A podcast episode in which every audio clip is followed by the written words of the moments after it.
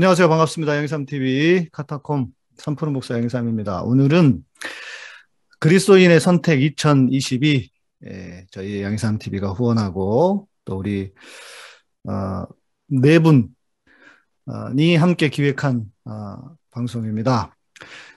선거가 시작되는 2022년 3월 9일까지 저희가 이 방송을 계속 해 보려고 합니다. 어, 오늘은 특별히 예, 2회로 검찰개혁과 사법정의란 주제로 오늘 방송을 해볼 텐데요. 어, 우리 처장님 인사해 주시죠. 예, 안녕하십니까. 평화놀이 공동대표를 맡고 있는 고상환이라고 합니다. 반갑습니다. 네, 우리 총장님, 윤한철 총장님도 인사해 주시죠. 예, 안녕하세요. 예, 윤한철이라고 합니다. 네, 그리고 오늘 우리 게스트로 어, 검찰 개혁 그리고 사법의 사법 정의에 대해서 말씀해 주실 김남준 변호사님 소개하겠습니다. 법무법인 시민 대표 변호사시고 또 제2기 법무검찰개혁위원회 위원장 역임하셨습니다. 어, 변호사님 인사해 주시죠. 예, 반갑습니다. 김남준 변호사입니다. 네, 변호사님 반갑습니다. 네. 어, 저희가 이제 방송 전에 먼저 잠깐 뵈서 어, 그 법무검찰개혁위원회 위원장을 하셨는데 저희 조국 조국 장관님이 임명을 하셨다고 제가 들었거든요. 예, 그렇습니다. 네. 그런데 임명하시고 그냥 얼마 못 안 계셨죠. 우리 뭐 조국 장관님 한 달 정도밖에 그 역임을 못 하셨으니까. 예. 네.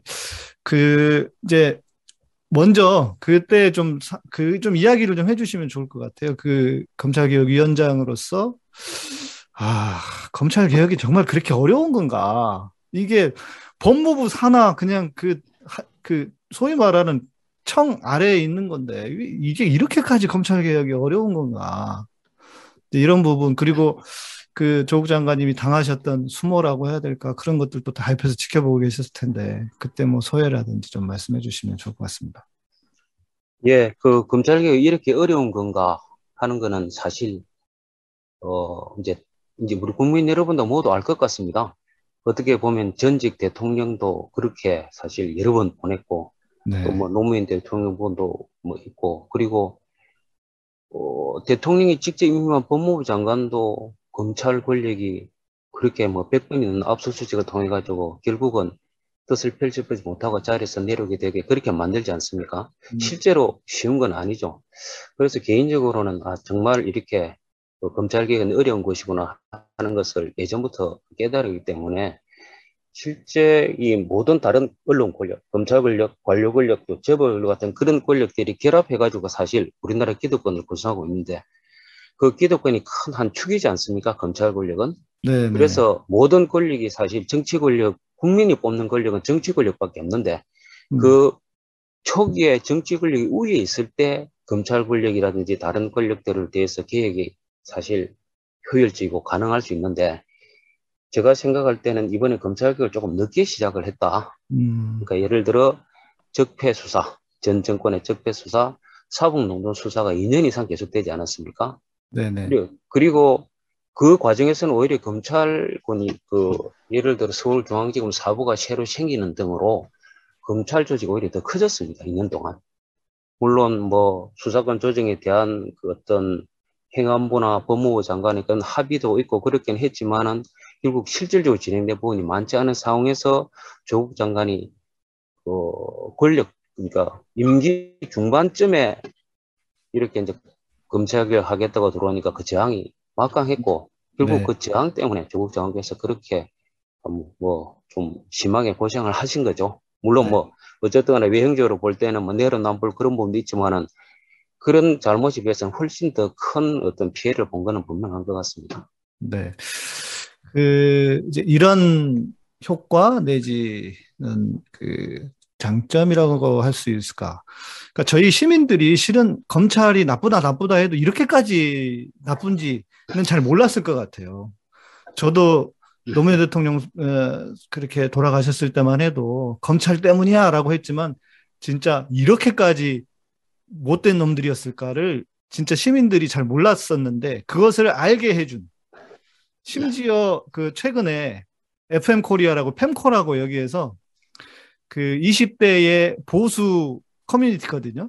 예. 거기에서 이준석 관련해서 뭐 무슨 그 가세연에서 방송하고 이렇게 하니까 그 친구들도 뭐라고 얘기하냐면 추미애가 잘못한 게 뭐였냐 이- 이런 생 이런 이야기가 나오는 거예요.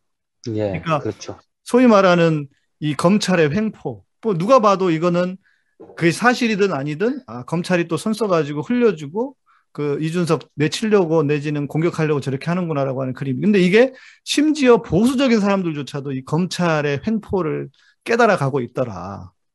이런 측면은 분명히 좀 이- 이 생긴 것 같습니다. 예. 어, 다- 실제로 검찰 권력은 어 뭐 말이 좀 너무 멀리 가는 것 같습니다만은 1954년도 형사소송법을 만들 때 그때 검찰 권력을 굉장히 강하게 법 제도상으로 많이 보장을 해줬습니다. 네네네. 예, 왜 그러냐 하면 아시겠지만은 일제시대 그리고 1954년 형사소송이 제정될 때까지 경찰 권력이 얼마나 엉망진창이고 망가졌습니까? 그래서 검찰 조직이 작은 검찰에 수사권부터 기소권, 영장 청구권, 영장 청구가 나중입니다만 모든 권을 다 집중시켜 가지고 원래 경찰을 통제하는 데 큰 목적이 있었거든요. 예, 예. 예, 그런데 1980년대 후반에 노태우 정권 때 이 범죄의 전제이는 걸 통해 가지고 검찰 수사 인력이 6천 명 정도가 쭉 확대가 돼버린 상황이 되면서 음, 실질적으로는 물리력까지 갖춘 조직이 돼버리는 거죠. 그러면서 결국은 검찰 조직이 소위 말하는 권력기관 중에서 최강의 조직으로 등장을 했고 그 이후 대통령까지도 그리고 누구도 건드릴 수 없는 그런 조직이 되어 있는 그런 상황인 것이죠. 네. 그래도 이제 어찌됐건 조금은 지금 뭐 수사권 조정이라든지 또 공수처도 신설되고 이런 부분이 그나마 시민들의 요구로 어, 생기긴 했습니다. 그래도 어, 변호사님이 이제 그 법무부에서 검찰개혁위원장까지 하셨으니까 아쉬운 점 또 우리가 가야 될 거, 가야 될 방향 검찰 권력 개혁을 위해서 어떤 부분은 완전히 분리해야 된다. 수사권, 기소권. 이런 이야기도 하시는데 그 지금 변호사님의 어떤 의견 내지는 말씀을 좀 주시면 일단 그 아쉬운 점을 먼저 제 질문하셨으니까 말씀드리면 수사권 조정이라 표현되는데 수사권 조정은 사- 소위 말하면 과도기적 단계입니다. 네, 즉, 네, 네. 수사와 기소를 분리시키는 것이 사실 본질적인 것이고 왜 수사와 기소를 분리시키냐 하면 원래 검사가 수사하는 기관은 아니고 세계 어느 나라에 가도 검사가 수사를 이렇게 우리나라처럼 하는 나라는 거의 없습니다. 그렇게 네. 하는 이유는 결국 한 기관에다가 많은 권한이 집중을 시켜버리면 결국 그 기관 자체가 아주 공룡화되어 버린다는 그런 기본적인 권력 그 견제와 균형의 원리 때문에 그런 것이거든요. 근데 이제 수사권 조정으로 과도기적으로 설정을 했죠. 왜냐하면 우리 검사가 오랫동안 검찰이 그 수사를 오래 해온 부분들 대형 경제범죄, 선거범죄, 뭐 대형 참사라든지 이런 부분 같은 경우는 검찰이 오랫동안 수사를 해왔고 경찰은 그런 부분 수사를 거의 해오지 않아 가지고 과도기적으로 그 검사가 지나치게 많이 담당 모든 부분을 담당할 수 있는 부분들을 좀 제한을 해가지고 경찰이 일부 담당하는 부분은 만들고 검찰이 담당하는 부분을 제한을 하자 하는 그런 그 과도기적 목표로 수사권 조정이라는 것을 설정을 했는데 이 수사권 조정이 이 되는 과정에서 어떤 협의 과정 또는 역관계 같은 문제 때문에 검찰의 6대 범죄가 인정이 되면서 이제 수사권 범위로 인정이 되면서 그 범위가 너무 넓게 됐다는 문제가 있습니다. 그리고 지금도 검찰이 사실은 마음먹, 음, 마음먹으면 거의 중요 문제는 모두 다 할 수 있는 그런 상황이고 네. 또 그것 때문에 실제 이렇게 수사권 조정이 됐습니다. 불구하고 검찰 조직은 아직 조금 더 축소되지 않았습니다. 오히려 검사도 조금 는, 는 그런 상황입니다. 그래서 수사권 조정이 매우 그 불충분하게 되었다 하는 그런 부분이 좀 아쉬운 부분입니다. 그리고 공수처의 경우를 두고 보면 제가 이제 1기 법무검찰개혁위원을 하고 2기는 법무검찰개혁위원장을 했었거든요. 근데 1기 그 법무검찰개혁위원 할 때는 좀 주요한 입법사항을 주로 했습니다. 그 입법사항 중에서 가장 중요한 것이 아까 말한 수사권 조정하고 공수처인데 공수처 신설을 일기 법무검찰개혁에서 권고할 때는 약 한 전체 조직이 적어도 한 200명 정도는 되는 조직이 되어야 힘을 발휘할 수 있다라고 그렇게 이제 권고를 했는데 실제 만들어지는 과정에서는 국회에서 입법 과정을 거치면서는 조직도 100명 정도로 되고 또 수사 대상 범위에 대해서는 모두 기소를 할 수 있는 쪽으로 권고를 했는데 지금은 검찰, 경찰, 경찰 고위공무원하고 판사 외에는 이제 거의 기소를 못하는 그런 쪽으로 권한이 많이 줄어들어 버린 그런 상황이죠. 그래서 권한과 규모가 너무, 너무 적어지는 바람에 실제 출범 초기부터 아마 제대로 된 기능을 하기 좀 힘들 것이다 하고 그렇게 저는 나름대로 예상했는데 네. 지금 사실 보이는 현상 그대로 아무래도 다를까. 힘이 너무 좀 약한 상황이죠. 인력도 부족하고 그 예. 지금 얼마나 검찰이나 그 다른 이 야당으로부터 뭐라 그럴까요? 실제 일도 좀 못하지만 탄압받는 경우도 많은 거죠. 음. 그래서 장기적으로 볼 때는 수사권 조정의 경우에는 수사와 기소를 분리하는 것을 장기적 목표로 삼아야 되고 점점 더 검찰은 직접 수사를 축소하는 방향으로 나가야 되고 공수처의 경우에는 지금보다 좀 더 인력을 좀 늘리는 권한을 강화, 인력을 늘리고 권한을 강화하고 또 입법 과정에서 어떤 권한을 행사할지가 행사할 수 있는지가 불명확한 부분이 좀 많이 생겼는데 그 부분을 추가적으로 정리를 해야 될 그런 필요가 있습니다. 그 최근에 그 이제 그 집담회 정법 그 정 검찰개혁 집담회 참여해 보니까 서울대 한인섭 교수님은 그 공수처 신설만으로도 굉장히 역사적이다. 이게 점진적인 방향으로 이게 이제 가야 된다라는 주장을 약간 언뜻 비치시더라고요. 그런데 뭐 저도 그거를 부인하고 싶진 않는데 지금 김 변호사의 말씀처럼 할 수 있을 때 사실은 공수처가 좀 더 이렇게 강한 조직으로 가는 게 필요하지 않았을까 이런 아쉬움이 있거든요. 그 내막에는 물론 입법 과정에서 이제 여야가 줄다리긴 했지만 원래 법무검찰위원회에서 공수처 관련한 어떤 그 안이 어느 정도 그 아까 말한 그런 강한 안이었나요 원래부터? 예, 1기 법무검찰개혁위원회에서 공수처에 관심 있는 위원들이 많아가지고, 어, 실제로 공수처 관련 법안까지도 모두 그 다 만들어냈었습니다. 물론 뭐, 그 한희수 교수님 말씀하신 것처럼 입법 과정에서 타협을 거쳐가지고 만들어지더라도 결국 만들어지는 게 굉장히 중요하다고 저도 생각을 합니다. 그래서, 어, 그 만들어진 그 자체로서 이제는 검사나 판사가 수사를 받을 가능성이 생겼다는 거, 그건 매우 중요한 것이라 생각을 하죠. 다만, 처음 그 국회 입법 과정을 거치면서 아무래도 또, 또 중요한 내용 중에 하나가 일곱 명 중에 다섯 명, 그 두 명만 야당이 들어와도 어쨌든 그 중립적 이상, 그런 이상은 넘어갈 수 없지 않습니까? 공주처장이. 그러다 보니까 소위 말하는 처장의 인재풀도 굉장히 제한된 그런 측면도 솔직히 있었습니다. 그래서 쉽게 제, 제 기능을 발휘하지 못할 것이다 그런 생각은 있었는데 그렇다 하더라도 존재의 자체를 지금 부정하는 것 그리고 폐지론까지 벌써 나오는 그것은 저는 제가 볼 때는 시기상조라고 생각합니다. 지금 가장 큰 에, 아, 네. 윤 총장님, 네. 어, 예. 그 이제 공수처가 출범만으로 이제 의미가 있다는 말씀은 옛날 생각 좀 납니다. 어, 국가인권위원회 출범할 때도 그 인권운동 하시는 분들 사이에서는 어, 굉장히 한 60점짜리밖에 안 된다. 이렇게 이제 비판이 있었는데, 에, 그때도 어, 역시 비슷한 말씀을 들었습니다. 출범 자체로 의미가 있고 나중에 이제 강화하면 된다 하는 이제 단계론 이런 것을 이제 들었던 기억이 납니다. 자, 그렇게 긍정적으로 좀 생각하고 싶기는 한데, 그런데 이제 이 1호 사건이 어떤 교육감의 그런, 어, 정교조 해직 교사 채용이라는, 뭐랄까, 좀 그렇게 중요해 보이지 않는, 어, 그렇게 고위직인 것 같지 않은, 어, 이런 사건을 골랐던 것에 대해서는, 어, 지금 교수님 말씀처럼 긍정적으로 생각하려고 해도 갸우뚱해지는 그런 이제 사건이었거든요. 아직 진행 중이긴 합니다만은 혹시 견해가 있으신가요? 저한테 물어보신 것도 저도 그 개인적으로 그 판단은 아주 잘못한 게 아닐까 저도 그런 생각을 합니다. 사실 예. 그 기소권도 없는 사건이어가지고 그냥 예. 기소하라고 좀 검찰에 넘겨줄 정도 일인데 그런 일을 왜 공수처가 했는지 솔직히 저로서는 이해가 안 가는 그런 일이죠. 편한 길을 간 게 아닌가. 또 오해를 피하기 위해 가지고 오히려 그 지금 여당에 가까운 인사를 수사하는 그런 모습을 보임으로써 좀 비난을 피하려고 한 너무 좀 정치적인 행위가 아닌가 하는 저는 그런 좀 그 판단을 하고 있습니다.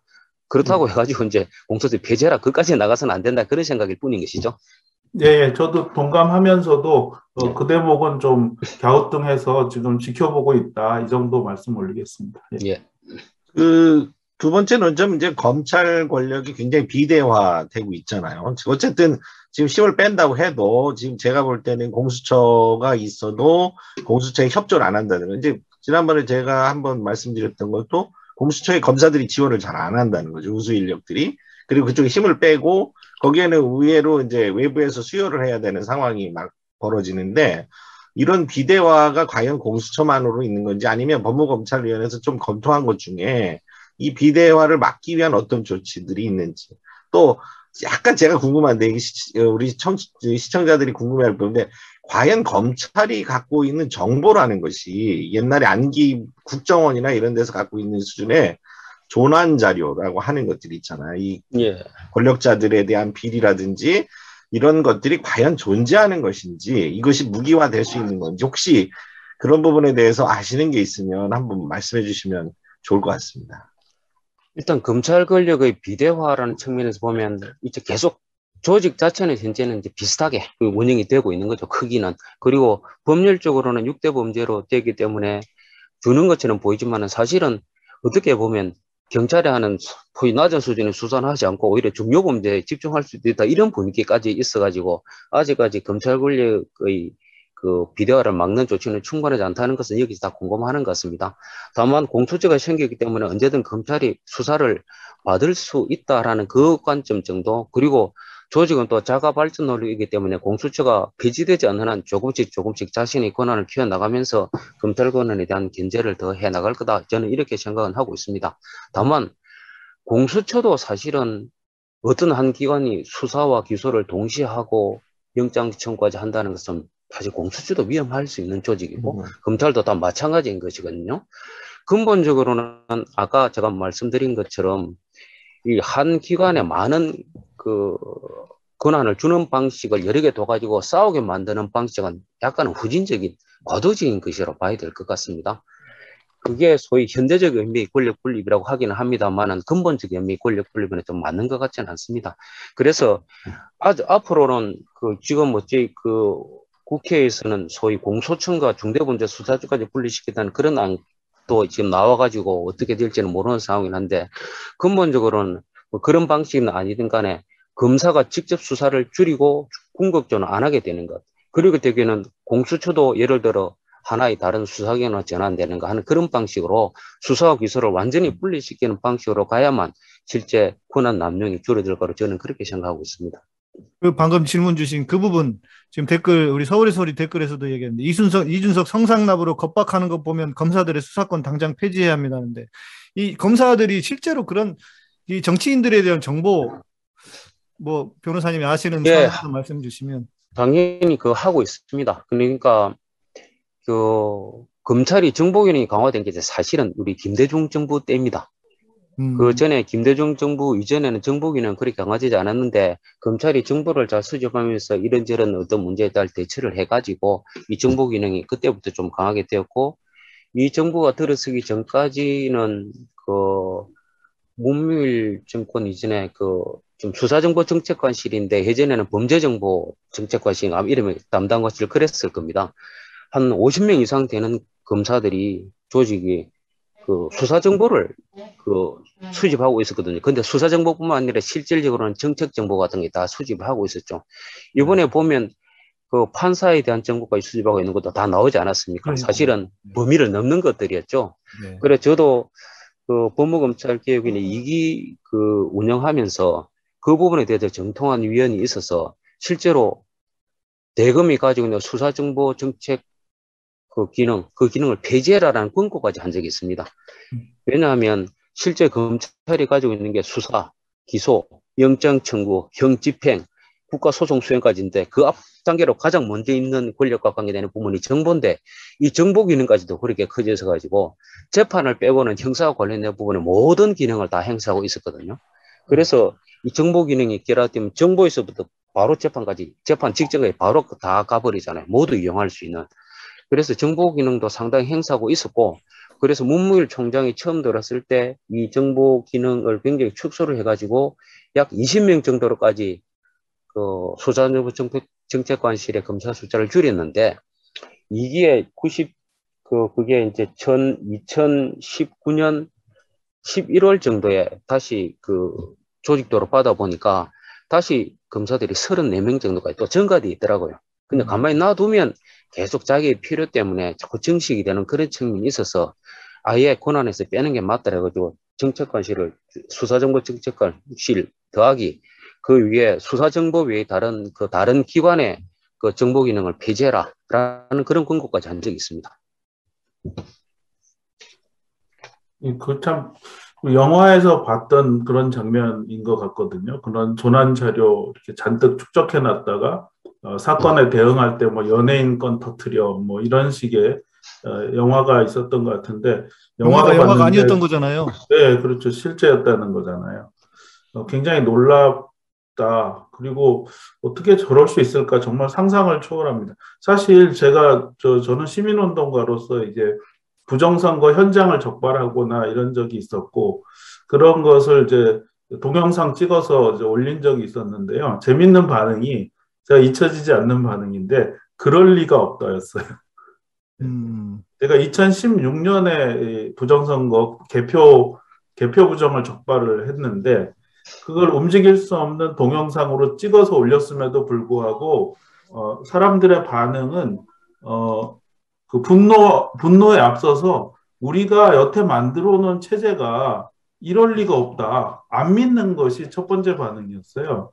그러니까 지금 검찰에 대해서 어떤 생각이 일반인들은 드냐면 아니 다들 그렇게 선망하는 이제 S대를 나오고 어, 사실 사실을 패스하고 어, 엄청난 그 학력과 무력을 행사하는 것 같은데 그런 집단이 그리고 우리가 세금으로 먹여 살리는 집단이 어떻게 그렇게 운영된단 말이냐 하는 그 기가 막힘, 어, 정말 믿고 싶지 않은 이런 대목이 이런 정서가 있지 않나 하는 생각이 좀 듭니다. 예. 뭐 여기 있는 분들은 그런 부분은 많이 아실 거라 생각하는데 예를 들면 뭐 유명한 사회가 서적 중에 뭐 도덕적 인간과 비도덕적 사회 또 에루살렘의 아이만 같은 그런 부분을 보면 느껴지는 것이 실제로 저는 그 2005년도에는 그 장관 정책 보좌관으로서 공무원으로 1년 근무한 적이 있고 또 일기 법무검찰개혁 위원 됐고 또 이기는 위원장도 해서 검찰 조직의 특성도 좀 알고 또 개인적으로 아는 검사들도 물론 많죠. 학과를 그렇게 졸업하고 이제 법조를 하고 있으니까. 근데 개개의 검사들은 보면 자기 직분에 그냥 충실하게 일을 하는 겁니다. 근데 집단적으로 어떤 조직의 이익을 수호하는 측면에서는 보면 개인적으로 착한 검사든 뭐 그렇지 않은 검사들을 떠나서 거의 대부분이 100%는 아닙니다. 거의 대부분이 항상 외부에서 봤을 땐 이상한 것에 대해서 거의 비슷하게 반응을 해요. 우리가 잘못할 리가 없다. 우리가 참 이 나라를 위해서 이 사회를 위해서 정말 열심히 일하고 있을 뿐이다라고 그렇게 이야기를 하거든요. 근데 객관적으로 보면 이 조직의 이익을 위해서 아주 어떻게 보면 아주 말도 안 되는 그런 생각들을 하고 행동을 하면서도 그렇게 이야기하더라고요. 그래서 우리가 계획을 할 때 그 개개의 검사를 보는 것하고 전체 조직을 보는 것과는 상당히 구분을 정확히 해주고 뭐, 뭐 견인할 부분은 견인하면서 전체가 잘못되는 부분은 정확히 지적해주고 특히 외부에서 내부에 맡겨도 절대 안 된다는 그런 점을 저도 많이 깨닫고 있습니다. 그, 어, 그 이제 조금 덧붙여서 계속 생각이 나서 말씀인데 이제 류우성 씨 그 간첩 조작 사건을 보게 되면 어, 그 기소하는 검사와 정보기관이 이제 거의 한 몸이 돼가지고 무리한 기사 기소를 하다가 나중에는 조작 증거까지 들이대가지고 이제 위법을 저지르게 되는 걸 볼 수 있는데요. 어, 옛날에 이제 정보기관 기관원들이 자기들이 불법을 하면서도 이게 지금 나라를 위한 일이다 이렇게 자임하는 일이 계속 있었거든요. 그래서 저 저는 어, 그럴 일이 있을 수는 있죠. 뭐 전쟁통이라든지 법을 지키는 게 불가능한 한 그런 상황에서는 가능한 일이지만 그게 아니라 지금 멀쩡한 사람을 간첩을 만들어서 잡아넣는 일을 하면서 나라를 위한다는 생각을 한다는 거 아니겠어요?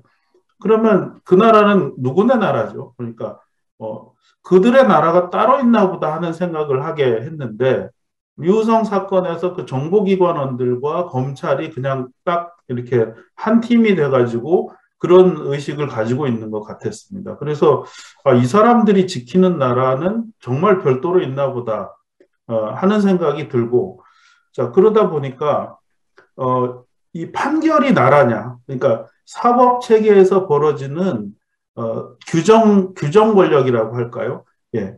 유죄라고 하면 유죄가 되고 김학의의 얼굴이 명확한데 아니라 그러면 아닌 게 돼버리는 이 규정 권력이 너무 지나친 것이 아닌가. 그 다음에 이제 시민운동을 하고 정책적 그 관여를 하는 입장에서 보면 잊을 수 없는 것이 관습헌법이었습니다.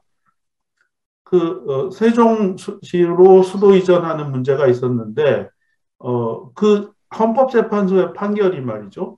어, 성문법 국가에서 관습헌법으로 서울이 수도다라는 판결을 하게 됐고 그, 그 규정은, 그 규정 권력의 효과는 지금까지 흔들림이 없지 않습니까? 이건 너무 지나친 것이다. 그러니까 어, 정치라는 것, 시민이 주인인 정치가 어, 나라를 운영하는 것이고 구성하는 것이고 그 다음에 사법은 어, 위임되고 합의된 어, 사법적 조항 가지고 운영하는 것이라고 봐야 되겠는데 어, 거꾸로 이 사법이 어, 시민의 철학을 어, 머리 위에 앉아가지고 시민의 머리 위에 앉아가지고 어, 사법으로 컨트롤하겠다.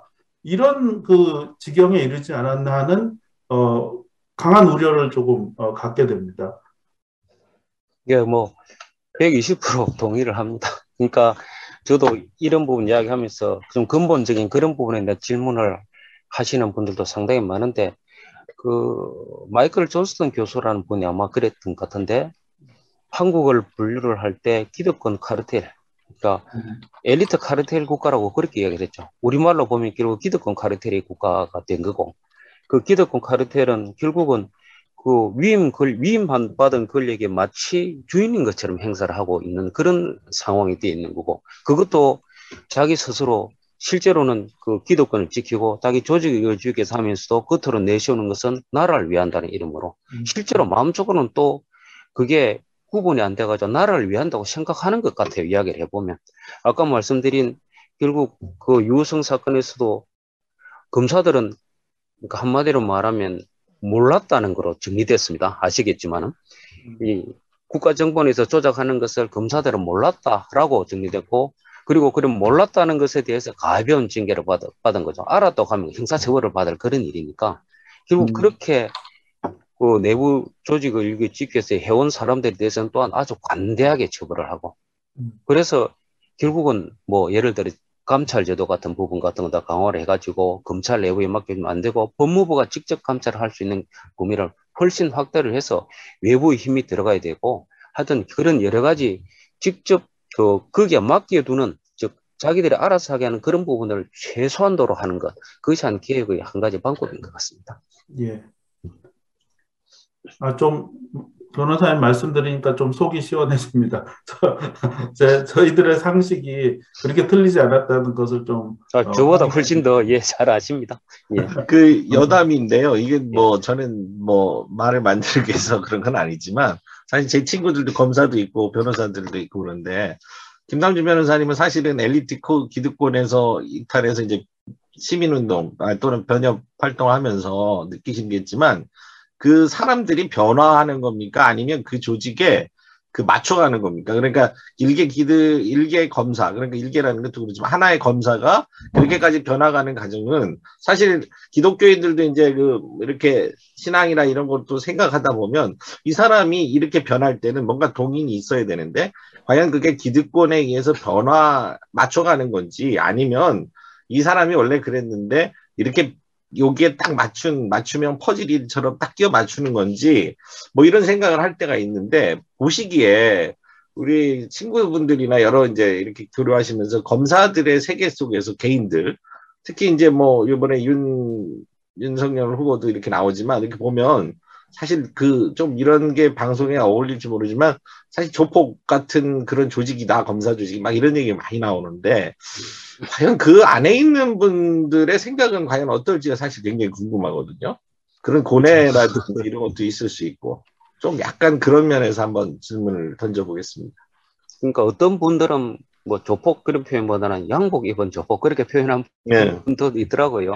왜냐하면 조폭이라는 게 결국은 한 사람의 의사가 그냥 그대로 가장 밑바닥에 관철돼 버린 조직이 조폭이지 않습니까? 그런 의미라면 사실은 양복을 입었다고 이제 그렇게도 행사 이야기할 수 있다라는 이야기까지 사실은 하는 거죠. 물론 좀 심한 표현이긴 하지만 제가 볼 때는 뭐 법원으로 가거나 검찰하거나 저처럼 또 민변으로 오는 분들은 좀 다르긴 하겠지만은 사실 들어갈 때는 큰 차이가 별로 없는 것 같아요. 그런데 거기서 적응을 하고 예를 들어 이제 부장검사 좀 올라가야 되고 또 특히 검사장 승진 정도 되고 하려면은 자기 생각을 거기에 맞추지 않을 때는 소위 인지 부조가 되어가지고 견딜 수가 없지 않을까 싶습니다. 그러니까 음. 스스로 자기를 거기에 적응시키고자 하는 노력들이 생겨날 수밖에 없는 즉 사람이 자기 생각과 다른 것을 계속하고 있으면 괴로워서 안 되는 거 아닌가 싶고요. 그러면 그 인지 보호자를 없애기 위해서 스스로 적응을 해가는 그런 과정 속에서 생각들이 모두 비슷해지는 게 아닌가 좀 그렇게 음. 얘기를 합니다. 개인적으로는 뭐 유명한 뭐 지금 언론에 나오는 그런 검사들 중에서 뭐 친구들도 있고 뭐 그랬거든요. 그런데 검찰 조직에 대해서 이야기할 때는 그래도 항상 그 조직을 먼저 생각하고 뭐 음. 그렇게 하는 게 느껴, 느껴지더라고요. 결국은 음. 맞추지 않으면 안 되는 그런 구조가 된 것 같습니다. 우리 그 변호사님 말씀해 주시니까 제가 이제 공군 군목을 9년이나 했거든요. 그런데 그 군목들 사이에 이런 이야기가 있습니다. 소령 이상 구원 없다. 비슷한 이야기네요. 예. 그러니까 지금 생각해봐도 그 다 멀쩡한 사람들이에요. 목사들이 그 목사들이 목사 되겠다고 했는데 근데 군대 오래 있으면 진짜 이상해지는 사람들 많거든요. 그러니까 군대의 논리. 그러니까 군목이기 때문에 군대를 위한 목사인 거예요. 그러다 보니까 군대를 위한 논리에 맞춰가는 거예요. 계속 목사가. 그러니까 이제 오죽하면 그런 말이 나왔을까 싶은데 우리 변호사님 말씀해 주시니까 거기도 또 특별한 또 조직이지 않습니까? 이 상하, 상하가 분명한 조직이고 그러다 보니까 좀 저는 쉽게 좀 이해가 되긴 합니다. 네. 고상환 선생님 질문은 사람이 원래 마귀 같았느냐 아니면 와서 마귀가 됐느냐 이 소리하고 비슷한데 어느 조직이나 예, 군목이 그렇듯이 마찬가지인 것 같고 어, 이렇게 그 제도적으로 제도적으로 견제 장치가 마련되고 하는 것이 중요하다는 말씀으로 더 이렇게 강화가 되는 것 같습니다. 네. 그런데 이제 배출 문제 지금 마침 이재명 후보가 어, 이 사시 부활론을 조금 건드린 모양인데요. 어, 사시에 어떤 여러 가지 폐단이 있어가지고 어, 로스쿨 제도가 들어오긴 했는데 논란은 많이 이제 있었습니다. 왜냐하면 뭐 어, 굉장히 비싼 비용과 이런 것 때문에 에, 엘리트층만 계속 양산이 될 거다. 기득권층에 더 유리하게 되었다. 뭐 이런 여러 가지 비판이 있었는데 어, 어떻게 보십니까?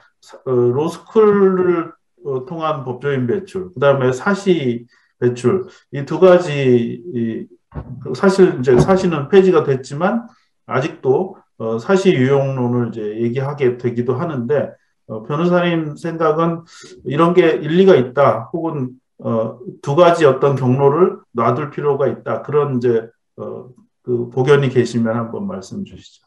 예, 그분은 뭐 고견이라고까지는 할 것은 없는데 사실은 제가 생각할 때는 현상 분석이 조금 먼저 더 있어야 되겠다 생각됩니다. 무적성 찬성 반대를 하기 이전에 아마 구체적으로 이 부분에 대한 아주 깊은 검토 없이 좀 나오지 않았을까 저는 뭐 오랫동안 이걸 그 연구관이 아니더라도 관심을 가져온 사람 입장, 입장에서 볼 때는 그런 생각입니다. 실제 지금 로스쿨 제도 실시한 지가 한 15년 이제 다 돼 가거든요. 음. 그럼 이 제도, 제도가 좀 정착되었는가부터 한번 보고 이 제도가 현재 무슨 문제가 있는가? 뭐 돈이 많이 든다는 문제가 있는데 예를 들어 사시 제도를 둔다 하더라도 글쎄요 지금 로스가 하는 것처럼 뭐 그렇게 돈이 작게 드는 형태로 해가지고 시험에 합격할 수 있을 것인가?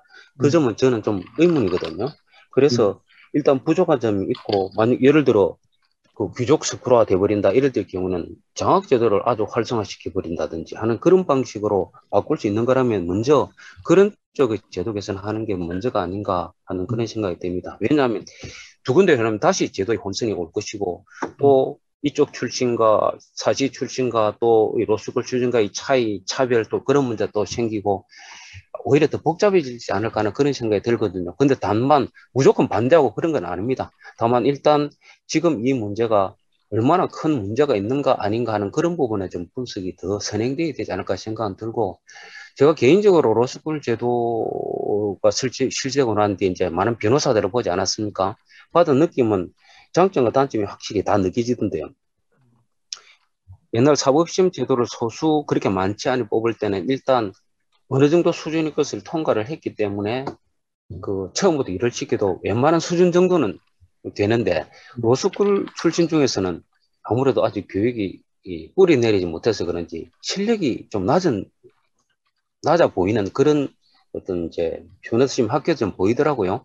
음. 근데 또 장점 부분은 이게 로스쿨을 졸업하지 않고 이제 사법시험 되고 한 되고 바로 이제 변호사 되거나 판검사 된 그런 사람들 같은 경우는 저희 스스로 의식 자체가 보통 일반인들과 좀 다르다는 그런 의식. 그러니까 고객을 대할 때도 좀 약간 그 높은 위치에서 보는 그런 비율이 높 그런데 로스쿨을 거치고 온 사람들 같은 경우는 뭐 아주 그렇, 꼭 그렇지 않지만은 사법시험 온 사람들과 비교해서는 좀 더 세상 일도 좀 잘 알고 그 사람을 대할 때 부드럽게 대하고 일반인처럼 같이 대하는 스스로를 좀 낮출 줄 아는 그런 부분들이 좀 보이는 측면도 있었습니다. 그래서 음. 그런 장단점 잘 봐야 되지 않을까 생각됩니다. 그러니까 엘리트 의식이 조금 덜 하더라. 예, 그런 측면이 있습니다. 사회 경험도 많고 아무래도. 예. 예. 아, 사회 경험은 오히려 로스쿨 쪽이 더 많아 보인다. 예. 아니 고시공부만 계속 해온 사람하고 다른다는 거죠. 예. 그 고시공부 오래 한 사람을 제가 알고 있어서 생각나네요. 예. 아 구수 구수하신 분? 예, 구수하신 분. 음. 그 이제 변호사님 이제 갑자기 좀 생각이 났는데 좀 이런 측면도 있을 것 같아요. 뭐냐면 목사 그리고 의사 변호사 그러니까 판사나 검사들은 누군가의 생명을 이렇게 움직일 수 있는 사람들이잖아요. 예. 그러니까 판결을 통해서 또 자기의 의수를 통해서 어, 뭐, 목사는 그 정도까지는 아니지만 신적인 권위를 가지고 그러면서 자기들이 마치 신의 대리자인 것처럼 행동을 할 수 있는 것 같아요. 특히 목사들은 더 그렇지만. 그러니까 변호사, 그러니까 변호사님이 보시는 어떤 그 법조인들 어떻습니까? 그런 부분에서. 실제로 지금 그 목사님이 잘 말씀해 주시는데 서양에서는 이 세 직업을 그냥 바로 프로페셔널이라 그러지 않았습니까? 네. 예, 지금도 프로페셔널을 인정을 하고 있고 실제 그 뭐라 그럴까요? 뭐 제 주변 사람들이나 뭐 이제 그런 쪽도 많이 그 감각적으로 느끼는 그런 부분인데 실제로 좁은 영역만을 보고 또한 그 좁은 영역만 알아도 사람들이 말하면 대우도 해주고 네. 또 4학년 때 시험 되고 나면 완전히 뭐 소년 등과 해가지고 누구든 특히 뭐 검사나 판사들은 자기 앞에서 뭐 그 자기 처분만 기다리고 있고 그렇게 되니까 나중에 집단적으로도 개인적으로도 점점 성격이 그렇게 돼가는 비율이 훨씬 높아지는 것 같습니다. 음. 그래서 그런 것도 없애기 위해서 사실은 로스쿨 제도도 들어오고 한 건데 사실 로스쿨 제도가 아직 뭐 그런 효과를 충실히 달성했다고 보이진 않습니다만은 좀 더 다양하게 일반이 접근하고 하는 그런 부분들 때문에 하여튼 계획을 많이 시도를 하고 있는데 아직까지는 특권 의식이라든지 또 실제로 특권적 지위까지도 좀 네. 상당히 보장이 되고 있는 그런 측면이 있다고 봐야 될 것 같습니다. 네. 그 이제 조금 집중해서 질문 말씀드릴 게 그 이번에 대선 후보가 검찰총장 출신이 나왔습니다. 이 부분에 대한 문제를 제기하지 않을 수밖에 없는데 이 검찰총장의 지위를 4개월 만에 이제 벗어던진 사람이 대선에 나왔다. 이 문제에 대한 뭐 우리 변호사님의 개인적인 생각도 좋고 이런 시스템이 가능한 이유가 또 뭔지도 굉장히 궁금하고요. 여기에 대한 문제를 좀 말씀해 주시면 어떤 게 있을까요? 가능한 측면에서 보면 뭐 법적으로 제한이 없었으니까 이제 가능한 건데 실제 우리나라에서도 검찰총장이 야당의 유력 대선 후보가 된다는 것은 상상을 못했으니까 그 법적으로 그런 제한도 둘 생각도 못했던 게 아닌가 그렇게 생각이 들고요. 실제 세계적으로도 제가 뭐 이게 이제 알아보니까 유례가 없는 그런 처음 있는 일이라고 합니다. 그래서 후보가 된 것 자체가 사실은 굉장히 큰 문제인 게 아까 말씀드렸듯이 이 검찰은 소위 말하는 이 검사 동일체의 원칙에 의해 가지고 검찰총장의 의사가 그 밑바닥까지 다 관철되는 그런 조직인데 이런 분이 만약에 그 대통령까지 된다. 그리고 검찰총장이 이런 그 시스템이 되어 있는 것만으로도 검찰 공화국을 하는데 음. 만약 대통령 되면 나라 전체가 그리고 관료 시스템 전체가 검찰 공화국처럼 운영이 되어버리겠죠. 제가 볼 때는 뭐 이 그 관료 권력화가 전 시스템 국가 전체를 이제 관철해 버리면서 사실 옛날 군부 비슷하게 그렇게 운영될 가능성이 많겠다 그런 걱정까지 솔직히 듭니다. 그래서 뭐 당선되는 그런 이전에 이미 나왔다는 것 자체가 참 저는 큰 문제라고 생각하고 이런 부분은 글쎄 법적으로도 앞으로 제도를 좀 만들어야 되지 않을까. 이게 검찰에다가 바로 정치를 뛰어들어가지고 하면 그 동안에 누구든지 검찰총장이 대통령 후보로 나갈 수 있다 그러면 이 검찰 조직이 중립성을 가장 생명으로 삼아야 되는 검찰 조직이 중립성을 지키는 건 불가능하지 않겠습니까? 운영되는 동안에도. 그래서 이건 막아야 되는 일이겠죠. 네. 더구나 그 변호사님 이번 그 검찰총장 출신 후보자가요. 그 19년에 검찰 어그 그 뭡니까 취임사에서 뭐라 그랬냐면 자기는 검찰이 자유민주주의를 지켜야 된다는 얘기를 하면서 어 그 그 자유민주주의는 헌법에 규정한 민주주의하고도 또 다른 종류의 쉽게 말하면 그 극우 세력이 말하는 자유민주주의 이런 것을 계속 강화하는 어, 취임사를 했고요. 퇴임할 때도 똑같은 말을 하고 요즘도 잊을만 하면 한 번씩 그런 얘기를 하거든요. 네. 자, 정치인으로서는 뭐 그 어떤 이념을 추종한다는 말은 하는 게 문제 없어 보이는데 어떻게 검찰총장이 검찰 조직한테 취임사나 퇴임사에서 어떤 특정한 이데올로기를 강조한다는 게 가능한 일입니까? 어떠십니까? 오, 윤 후보는 우리나라의 민주주의는 자유민주주의여야 한다라고 인식하고 있는 그 저는 그런 생각을 그 인상을 받았습니다. 그것만 자 민주주의다. 왜냐하면 우리나라의 민주 우리는 저 어쨌든 북한과 적대 관계 있고 저쪽은 공사주니까 자유를 지켜야 되는 그런 아주 단순한 생각이 가지고 있는 사람이 아닌가 그런 생각이 들었고 단순히 민주주의 자체는 그런 거 아니라 예를 들어 경제 체제부터 시작해가지고 모든 것들이 그냥 자유를 강조하고 뭐 과거 즉 1980년대 이전의 경제 체제 뭐 그때 아마 그 그 부분의 어른이 경제학자여서 그랬는지 모르겠는데 그때의 경제학 그때도 음. 프리드만 이야기하고 네. 뭐, 그 뒤에 뭐 하이에크 얘기했는지 모르겠는데 주로 그런 쪽의 신자유주의 이야기를 이야기를 하는 거 보고 아 그분이 말하는 헌법 정신은 그 진짜 그, 그거고 그 민주주의는 자유민주주의 경제는 신자유주의 그러니까 과거의 사상을 가지고 있는 사람이 하는 거는 뭐 알겠는데 그게 또 어찌 보면 이 검찰 내의 그 기본적인 이제 주류적인 의식을 또 대변하는 거 아닌가 하는 그런 생각도 들었습니다. 그 제가 볼 때는 너무 극우 유튜브를 너무 많이 봐서 그런 게 아닌가 싶어요. 그냥 너무 우리가 복잡하게 생각하는 것 같은데 계속 이야기하는 거 보면 다른 거 없습니다. 극우 유튜브들이 주장하는 내용들을 이야기하는 거예요. 이것저것 다 종합해 보면 그래서 저는 그, 이 양반이 그거 그래서 문제가 아닌가 싶은 생각이 그냥 단순하게 듭니다. 그리고 개인적으로는 생각해 보면 글쎄요, 뭐 그거 유튜브까지 봤는가 그런 거는 잘 모르겠는데 실제로 어, 오랫동안 고시 공부를 하고 사법시험 되고 그 다음에 검사 활동을 해보고 그런 그리고 밤에 그 이제 비슷한 사람들끼리 대화하고 그렇게 하다 보면 글쎄 더 이상 배우는 게 다른 부분을 배우는 게 없으면 집안도 어떻게 보면 좀 부유한 집안 출신이고 다른 경험이 별로 없을 가능성이 많다 그런 생각이 들더라고요. 그냥 꼭 그거 유튜브를 봤다는 그런 정도로까지 생각하지 않더라도 항상 듣고 보고 경험하는 것들이 그런 것이기 때문에 저런 말을 하는 게 아닌가 하는 그런 생각이 들더라고요. 네. 우리 남기업 소장님이 들어오셨는데 지금 참여해 주시면은 뭐 다음 질문 해 주시면 좋을 것 같고 우리 서울의 소리의 모카 커피 님께서 검사, 판사, 국회의원 상한제 1% 만들어 주세요.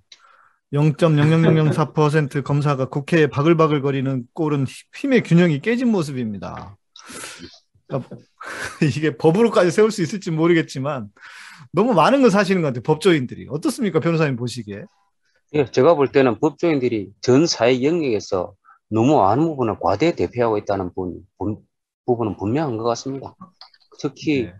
검찰, 이 국회 아주 진출을 많이 해 있고 그게 뭐 개인적으로 좀 능력이 있는 부분도 있겠지만은 조직적으로 밀고 끌고 하는 그런 부분가 있는 것이죠. 아까 말한 그 기득권끼리 모임 해가지고 그걸 근데 법으로 제한하는 것은 사실 아마 직업 선택의 자유라든지 그런 점에서 위헌일 가능성은 많겠습니다만은 네. 사회문화적인 방법으로 좀 어쨌든 그런 부분이 지향되도록 해야 되지 않을까 뭐 그렇게 생각합니다. 네. 그 이제 좀 조금 더 구체적으로 검찰 개혁에 대한 방안들이 나오는데 그 중에 하나가 미국처럼 검사장도 직선제로 좀 뽑자. 선출되지 않은 권력이 선출된 권력을 누르고 또 선출되지 않은 권력이 너무 그 권력을 어, 자기 멋대로 쓰는 게 아니냐. 그래서 검사장 같은 거, 검사장은 다른 거 몰라도 검사장은, 검사장은 직선제로 뽑고 판사도 뭐 그 어느 정도 되는 분들은 선출, 선거로 뽑자 뭐 이렇게 말씀, 이야기들이 좀 나오는데 이 부분은 변호사님 어떻게 생각하십니까? 검사장 직선제는 사실은 시민사회단체 내에서도 그 의견이 100% 일치하는 부분은 아닙니다. 음. 그러니까 예를 들면 그 유명한 그 단체 참여연대에서는 검사장 직선제가 필요하다 이렇게 주장을 상당히 하고 있고 네. 법조 전문단체 이제 정보적 활동을 하는 법조 단체에서는 아직까지는 검사장 직선제가 안 맞는 게 아닌가 그렇게 주장하는 데도 많습니다. 왜 그러냐면 제가 볼 때 검사장 직선제는 국민 주권주의는 가장 충실한 제도는 분명하고 또 장기적으로 충분히 실험적으로도 해야 되고 필요한 조건이 맞으면 해야 된다 생각하는데 이 법조 전문단체, 예를 들어 민변 같은 데서는 다수 의견이 아직까지 힘들지 않냐. 왜 그러냐면 지금 현재 검찰 권력이 저 권력을 그대로 가지고 있는 상태에서 검사장 직선제가 실시돼 버리고 음. 그리고 지방 검사장 단위에서 만약 해버린다면 18명의 이제 검사장이 선거로 뽑힌다는 이야기인데 그러면 18명의 검찰총장이 나오는 게 아니냐 하는 어. 그런 우려가 있거든요. 네. 그래서 지금보다 더 이제 검찰의 권한이 축소되어서 형사사법 통제 그리고 기소 쪽으로 집중을 하고 수사권에서 손을 놓는다면 기소권만 해도 상당히 큰 권력이거든요. 네네. 그 단계에서는 검사장 직선제를 해보는 게 또 더 좋지 않을까 해보지 해볼만 하지 않을까라는 그런 정도의 절충적인 의견을 가지고 있는 상황입니다. 한번 스텝을 밟자. 예. 예 그가 비슷, 한 예. 경우가 그 전에 지방자치 할 때 그 교육위원이 직접 선출한 적이 있었어요. 교육위원회 운영위원들이 모여서 뭐 이렇게 뽑고 하면서 그때 사실 부작용이 많아서 없어진 기억이 있거든요. 사실 그런데 저가 그 방안을 지난번에 들었을 때도 우리나라하고는 좀 미국하고는 좀 다른 형태일 것 같다는 생각을 많이 했거든요. 그래서 그런 면에서는 저도 좀 반대 입장이 조금 있고요. 또 하나는 어 이제 그런 게 지금 가장 큰 이슈 중에 하나인데 이제 전관 예우 문제거든요. 전관 예우는 사실 예전부터 검찰이나 판사 출신이 개업을 하고 그러면 개업을 하면 거기에 이제 사건을 물어 이렇게 어, 그냥 몰아주는 형태로 계속 되어지고 있는데 그래서 그 검찰 개혁 방안 중에 보니까 2년간 변호사 개업 금지하자 검찰 출신들 이런 얘기도 나오는데 혹시 법무검찰 그 위원회에서도 그런 얘기를 좀 다뤘을 것 같은데 어떠신지 한번 여쭙고 싶습니다. 뭐 사실 정관예우 부분이 그 음성적으로 진행되는 부분이기 때문에 정말 막기가 힘든 그런 부분입니다.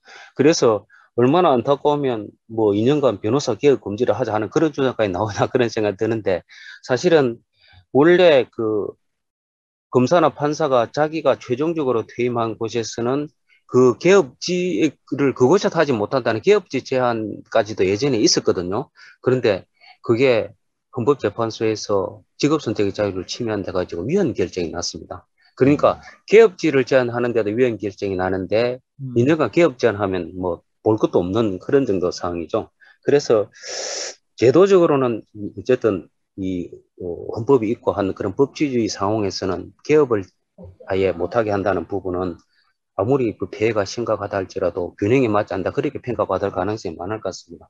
지금은 그래서 그 법을 새로 만들어 가지고 개업 제한은 개업지 제한을 하지 않고 수임 제한을 하고 있습니다.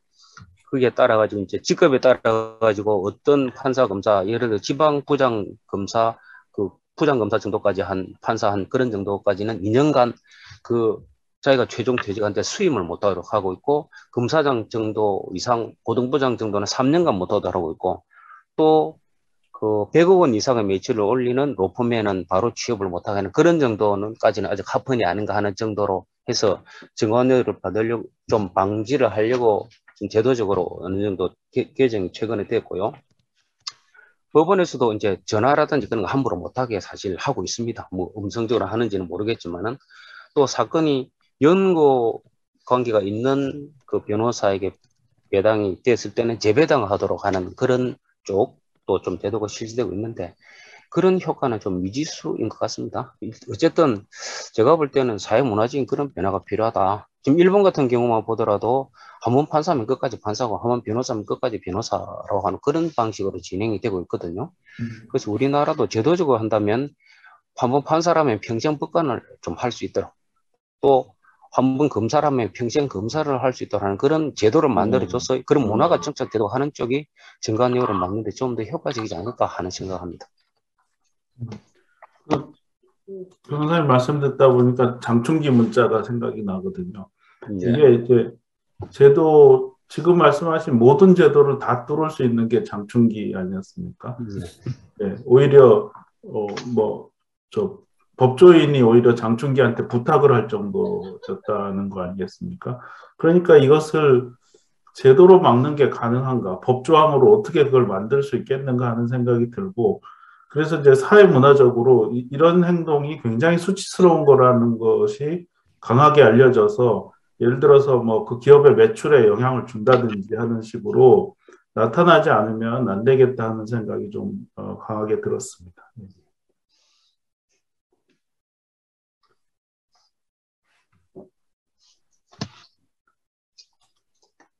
법조인들 법조인들이 어, 아까 우리 변호사님 말씀하신 것처럼 이제 거기서 나와서 변호사를 하는 것 때문에 그래서 이제 생긴 구조적인 문제이기도 하겠다는 생각이 드네요. 평생 네. 계속 법관으로 하거나 그렇게 하면 그럴 일이 없을 텐데. 그렇죠. 일본 같은 경우는 사회 문화가 그렇게 정착되어 가지고 한 번 법원이 있으면 법원에 있고 검, 검찰이 검찰까지 하고 변호사 활동은 잘 안 하고 뭐 변호사는 끝까지 변호사 그렇게 한다고 합니다. 그래서 아예 이런 부분이 증관이라는 부분에 대해서 잘 모르더라고요. 음, 네. 좋네요. 되게 좋은 좋은 구, 그러니까 전관 뭐 전관 예우도 아니고 전관 비리라고 네. 요즘 아, 그렇죠. 전관 특권 뭐 예. 네. 예. 네, 진짜 그렇네요. 생각해 보니까 그냥 판사로만 은퇴하게 되면 그럴 일이 전혀 없을, 없겠다는 생각이 드네요. 그 실제로 요즘 변호사 시장도 예전과는 달리 어려운 측, 면도 있어가지고 검사들 같은 경우에도 평생 검사들 좀 만들어 달라고 요구하는 사람들도 많아졌습니다. 과거보다. 네. 네. 우리 바쁘신 남기업 소장님께서 네. 어, 네네. 네. 아이고. 들어오셨습니다. 소장님, 우리 쭉 들, 들으셨습니까? 들으시고, 들으시면서. 네, 부분 부분 들었는데, 제가 궁금한 게, 우리 변호사님한테 여쭤보고 싶은 게, 어, 그 차기 정부에서, 어, 그, 검찰 개혁 방안, 사법 정의를 위한 정책, 이런 것들은 좀 뭐가 있을지, 우리 민주 시민이 좀 그런 거는 좀 꼭 숙지하고 있어야 할, 아, 저게 방향이구나. 저게 저렇게 하는 게 제대로 된 방향이구나. 이런 거를 좀 명확하게 제시해 주셨으면 좋겠다 싶은데요. 좀 말씀 좀 해주시죠.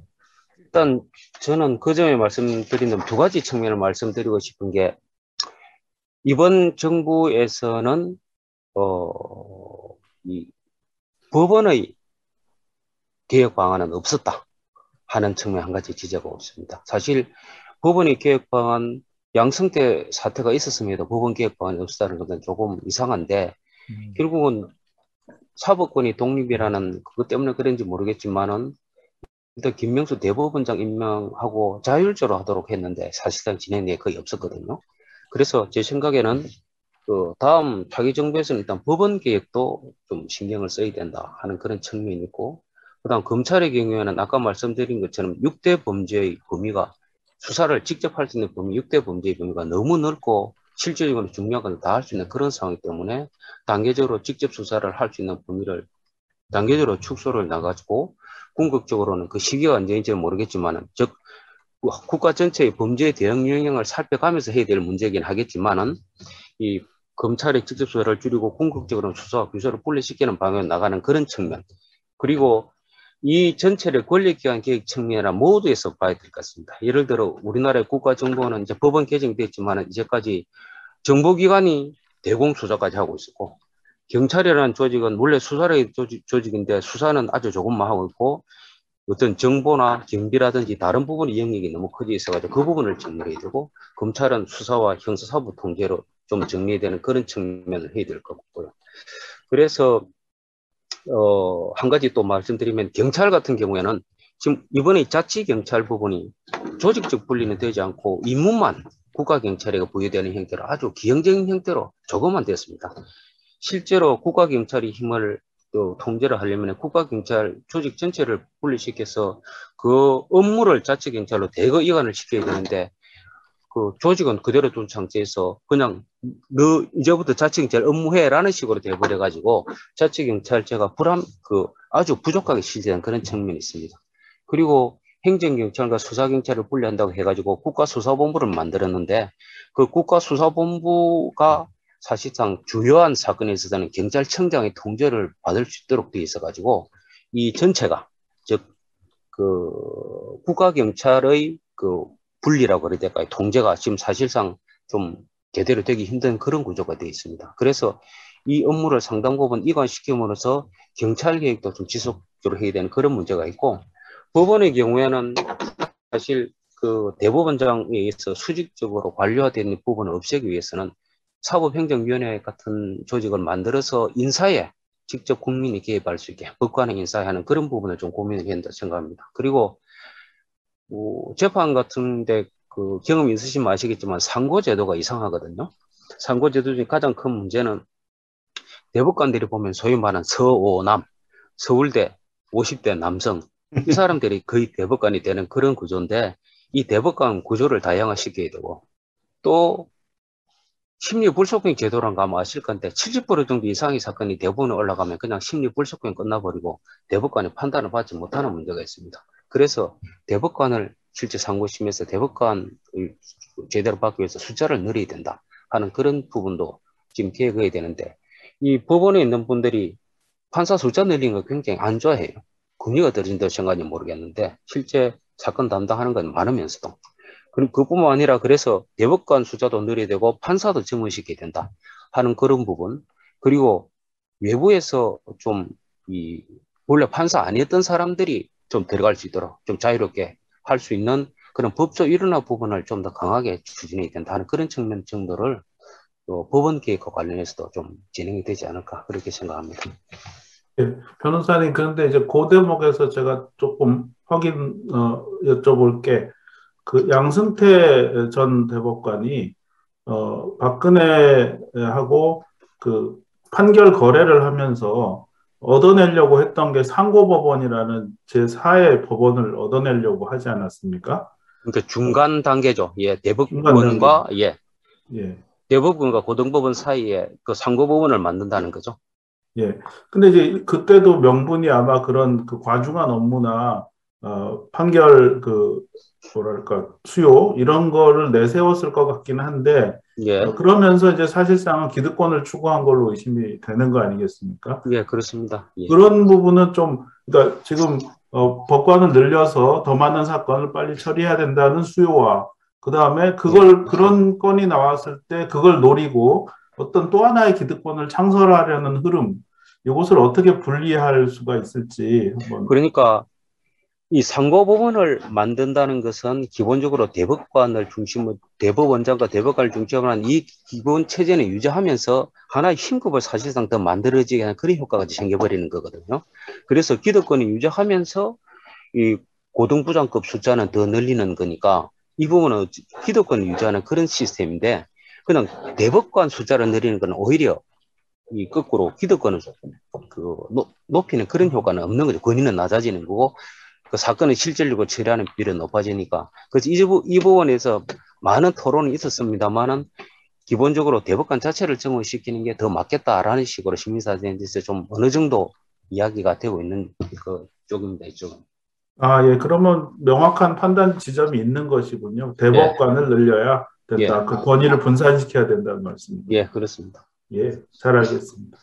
제가 지난번에 그 검찰개혁 방안 하면서 한번 제시한 것 중에 이런 이제 유, 뭐 일반적인 여론, 시민사회에서 그 처음에 검찰개혁 얘기할 때 정부조직법상의 검찰총장을 검찰처장이나 검찰청장으로 바꿔야 되지 않느냐 이런 얘기 있었거든요.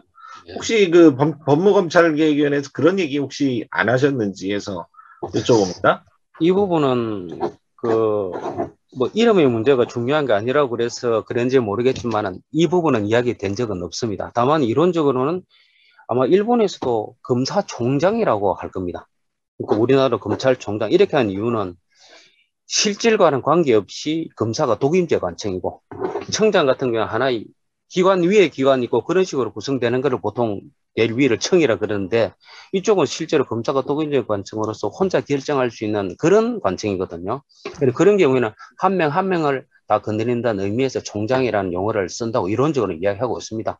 물론 지금 검사 동역제 원칙이 실질적으로 작동하고 있는 그 조직 원리를 보면 좀 다른 말이긴 한데 뭐 검찰청장을 써도 상관없을 것 같긴 한데 이론적으로는 이런 부분이 좀 배경이 있다 그렇게 될것 같습니다.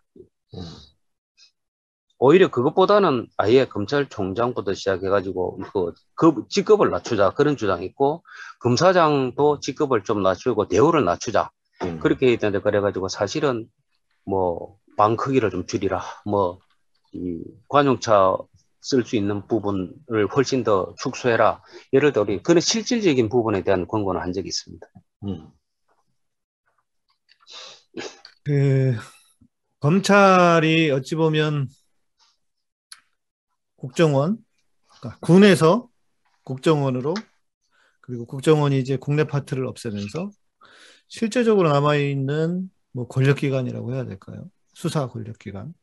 지금은 뭐 경찰도 있기는 하지만 경찰은 상대적으로 상대적으로 검찰이 가지고 있는 권력보다는 그러니까 거- 경찰이 문제가 전혀 없는 건 아니긴 한데 그러나 이제 검찰이 너무 그간 그 이렇게 그 폭력적으로 또 말도 안 되는 그런 자기들의 어떤 기득권을 지키는 쪽으로 해 와서 에, 우리 시민들이 이제는 정말 검찰 하면은 그냥 다 그냥 얼마나 나쁜 집단인지 그냥 다 알게 된 것 같아요.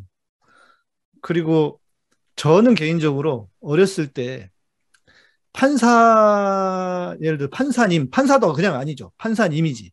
판사님은 정말 법과 양심 이걸로 판결을 할 거라고 생각했는데 보니까 아니더라고요, 그것도.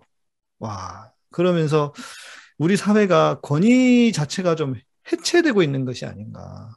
그런 안타까운 생각이 들기도 하고, 어, 오늘, 어, 우리 변호사님 통해서 제가 지난번에 그, 우리 그- 그 고상한 차장님 같이 하셨지만, 검찰 개혁 방안에 대한 집담회를 한번 제가 이렇게 이, 이 사회를 본 적이 있어서, 그때도 아주 내용이 좋았었는데, 오늘 또 변호사님 통해서 이렇게 들으니까 저 더 구체적으로 이렇게 하나씩 하나씩 더 다가오게 된 것 같습니다. 저도 뭐 검사 직선제 무조건, 검사장 직선제 무조건 해야 된다고만 생각했는데 그것도 아닌 것 같고, 어, 우리 남기업 소장님이 늦게 오셔서 혹시 좀 이렇게 더 궁금하신 거나 이렇게 있으면 또 질문해 주시고 또 우리 뭐 혹시 부족한 거 있으시면 돌아가면서 하나씩만 더 질문해 주시고 마무리를 하면 좋을 것 같습니다.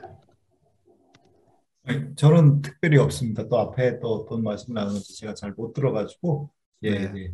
다른 분들 말씀하시면 될 것 같습니다. 알겠습니다.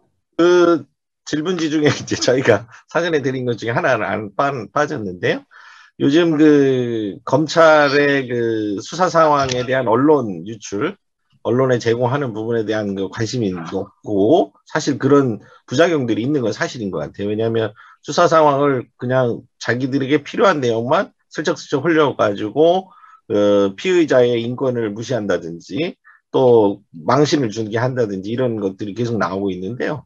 이런 부분에 부분은 별로 좋지는 않겠지만 근데 또 어떤 면에서 기자들은 또 국민의 알 권리라는 측면에서는 이게 피, 어느 정도는 좀 나와줘야 국민들이 알지 않냐 이런 건데 이 부분에 대한 우리 변호사님 견해를 좀 듣고 싶습니다.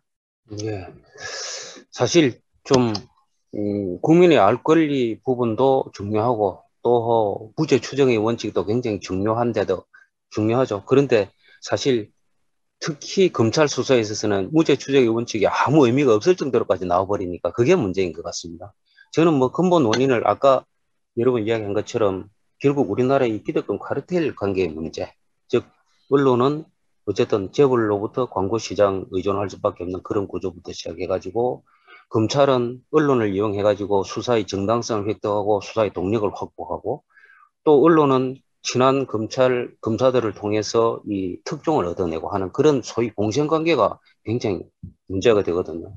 제도적으로는 사실 그러니까 물론 문화 문제는 이제 당연히 이제 그 전제돼야 되는 문제인데 제도적으로는 그런 문제를 생각해 볼 수 있을 것 같습니다. 그러니까 지금도 지난번에도 이야기했듯이 이제 공보 준칙이라든지 그런 부분을 엄격하게 준수하도록 해야 되는 문제가 있고 또 실제 형법에도 피사실 공표죄가 있는데 그 부분을 엄격하게 적용해서 수사를 하기 시작하면 걸려들 수 있는 부분이 많죠. 그 역할은 실제로 검찰은 할수 없기 때문에 공수처가 하든지 앞으로 해야 되는 그런 문제가 있고 또 제도적으로는 지금 출입처 제도 특히 그 기자 법조 기자 같은 경우는 자기들끼리 이렇게 그룹을 만들어서 어떤 특정 그 주류 언론이 아닌 쪽의 어떤 기자 같은 경우는 투표를 해가지고 자기 기자 법적 기자단에 넣어주고 빼고 한다 그러더라고요. 그런 부분에 아직 출입 제도 자체를 아예 없애야 이런 부분, 즉 자기 노력으로 그, 그 어떤 그 정보를 얻고 해야 기자가 당연한 것인데 아주 편하게 그냥 출입 제도를 통해 가지고 이 기사를 얻으니까 협조를 그럼 해줄 수밖에 없는 그런 구조가 되는 부분도 있습니다. 그래서 이런 부분도 폐지를 해야 되지 않을까 그런 정도로 생각하고 넓게는 결국 언론 자체의 문제니까 이번에 좀 아쉽게 되었습니다는 예를 들어 뭐 그로 피해를 보면 징벌적 손해배상이라든지 하는 그런 부분까지도 폭넓게 생각이 될 것 같습니다. 변호사님 그 이 언론이라는 것을 이제 검찰에서 나오는 정보를 이제 대중한테 알리는 그런 통로이기도 하지만 아주 드물게는 거꾸로 된 통로로도 이용이 되는 것 같다는 생각이 듭니다. 예를 들자면 어, 윤석열 후보는 정반대의 두 가지 시그널을 검찰에 보내고 있는데요. 어, 첫, 그, 그 부인의 그 주가 조작 사건 문제가 터질 때는 뭐라고 얘기하냐면 검찰이 몇 년을 뒤졌는데 나오는 게 없다 이렇게 얘기합니다. 그러니까 검찰의 수사를 이제 긍정하는 메시지인데요. 어, 어젠가 그저께는 공수처를 대상으로 미친 사람들 아닙니까? 이렇게 시그널을 보냈어요. 그러면 직전에 퇴임한 검찰총장이 그리고 혹시라도 대통령이 될 가능성이 있는 사람이 수사기관에 대해서 칭찬과 욕설을 이제 예, 그 보낸 것이 되거든요. 자, 이건 저는 그 어, 미디어를 이제 거꾸로 활용하는 어, 통로로 사용하는 상황이고 검찰에 보내는 시그널이 아닌가 하는 그 의심이 들었습니다. 변호사님 생각에는 어떠신지 한번 여쭙고 싶습니다. 평상시 그렇게 언론을 상호 이제 이용해온 그 검찰의 수사 동력을 확보하거나 또는 이 부분은 사실 문제가 있는데도 불구하고 문제 없는, 없는 소위 덮는 거잖아요. 네. 덮는 것을 통해 가지고 활력이 온 거죠. 즉 덮는 것을 통해서 돈을 벌고 또 이 없는 것을 만들어 가지고 이 공적을 만든다 그런 말까지 있지 않습니까? 그런 네. 것처럼 덮는 것과 서로 그이 수사를 확대하는 것에 모두 언론을 서로 이용한 그런 관계이기 때문에 그런 부분은 제가 봐도 시간을 주는 거라 봐야겠죠. 예. 그, 거, 그 공수처에 대해서 미친 거 아닙니까 하는 표현은 정말 그 들어온 것 중에 가장 충격적이었거든요. 그럴 때 공수처 검사들은 겁을 먹을까요? 자주심도 상황했지만 겁먹게 되는 아직 작은 기관이고 결국 공수처 검사들에 대해서는 검사가 수사를 할 수가 있거든요. 네. 그렇기 때문에 당연히 또 워낙 조직 자체도 작고 하니까 그 부분에 시간을 주면 나중에 대통령 되면 그 수사를 할 수 있겠습니까? 당연히 그걸 먹을 수밖에 없는 것이죠. 실제 아까 말한 사찰 부분 같은 경우는 그냥 그 제가 볼 때는 함부로 통신 자료 조회를 하는 부분 뭐 문제는 있다고 봅니다만은 사실은 자기 검찰 조직이나 경찰 조직은 훨씬 더 많이 해온 것들이거든요. 수사 과정에서 훨씬 더 많이 해온 것들인데 조금 했다고 이렇게 그렇게 표현을 한 거죠. 네. 어, 우리 오늘 변호사님 모시고 정말 그 구체적인 이야기를 좀 잘 검찰에 대한 이야기 또 사법부에 대한 이야기도 잘 들을 수 있었던 것 같습니다. 어, 우리 시청자분들이 이, 그 검찰에 대해서 궁금하시거나 궁금하다기 궁금하다 또 현실상을 좀 알고 싶으시면 검찰을 다룬 영화들을 쭉 보시면 좋을 것 같아요. 더킹, 내부자들 이런 것들이 보니까 어, 제가 최근에 다시 한번 다 봤거든요. 그런데 이게 영화가 아니더라. 이게 영화가 영화가 픽션이어야 되는데 픽션이 아니고 넌픽션이더라. 어, 그래서 한 번 더 보시고 그래서 우리가 시, 그래야만 이 시민들이 또 요구하고 요구를 해야만 또 정치권에서도 움직이고 뭐 우리 뭐 다음 대통령이 누가 되실지 아직 정확히는 잘 모르겠지만 뭐 제 견해는 그렇습니다. 어, 검찰의 쿠데타 연성 쿠데타가 이루어지면 안 되지 않을까 저는 그런 생각은 제가 꼭 어, 말씀을 드리고 싶고 우리 변호사님께서 이제 마지막 좀 한 말씀 해주시고 네 저희 이제 마무리하도록 하겠습니다. 예. 뭐 특별히 준비된 멘트는 아니지만은 제가 이런 활동을 하면서 많이 느낀 건 어떤 부분이냐 하면 지난번 그 주연 갈등이라든지 또는 조국 대전 같은 때 보면 이 정치권이 자기 살아있는 권력에 대한 수사를 막기 위해서 검찰권, 검찰 개혁을 하려고 한다라는 그런 오해. 이 부분을 정확하게 우리가 이해를 하고 불식시켜야 되겠다는 그런 생각을 많이 해왔습니다. 실제 정치 권력은 단기적으로 어느 정도까지 강한 권력 같지만 또다시 선거에서 다시 얻어야 되는 그런 뭔가 단속되는 그런 권력인데 이 검찰 권력을 포함해가지고 우리나라의 관료 권력들 같은 경우는 소위 영속되는 권력이고 실제로 살아있는 권력입니다. 사실 검찰 권력이라는 게 뭐 경찰도 앞으로 그럴 가능성이 있어서 다 견제해야 되지만은 그래서 지금 이 검찰 개혁에 대해서 정확한 이해를 하려면은 그냥 살아있는 권력을 막기 위해서 그 검찰 개혁을 이용하는 그런 프레임에 우리가 프레임을 정확히 깨야 되고 그런 진영 논리에서 보면 안 되고 결국은 국민의 자유와 인권을 보장하기 위해서 모든 권력기관들이 제자리를 찾는 과정에서 가장 그동안 너무 권한이 강했던 검찰을 제자리에 제자리 돌려주는 제자 제 권력을 행사하게 하는 그런 작업의 하나다라는 점을 국민들에게 이해시키는 것 그것이 굉장히 중요하다 생각합니다. 네, 우리 김남준 변호사님 네, 법무법인 시민 시민 아 이름도 너무 좋습니다. 시민 대표 변호사님이셨고 이시고 어, 변호사 의사는 개인적으로 자주 안 만나는 게 좋은 일이잖아요. 네. 그 만날 일이 없어야 돼, 없어야 좋은 일인데. 목사님도 안 만났으면 좋겠어요. 어, 그래, 목사는 그래도, 네. 네. 그, 그, 사건이 벌어져야만 만나야 되는 분들이니까, 예. 어, 그래도 우리, 우리 변호사님은, 어, 참, 다시 뵙고 싶은 분이라는 생각이 좀 들었습니다. 그 말씀을 쭉 들으면서, 어, 오늘 또 우리 시청자분들에게 이렇게 귀에 쏙쏙 들어오도록 또 잘 쉽게 이해할 수 있도록 또 말씀해 주셔서 감사드리고 늦은 시간까지 시간 내주셔서 감사드리고요. 저희는 또 다음 주 월요일에 또 다른 주제 가지고 또 뵙도록 하겠습니다. 우리 네 분도 고생하셨고 김남준 김남준 변호사님 너무 감사드립니다. 고맙습니다. 예, 감사합니다. 감사합니다. 예, 예. 감사합니다. 네. 저희 방송도 이제 마무리하도록 하겠습니다. 뭐 특별히 음악 없이 마무리할게요. 내일 밤 10시에 뵙도록 하겠습니다. 고맙습니다. 고맙습니다.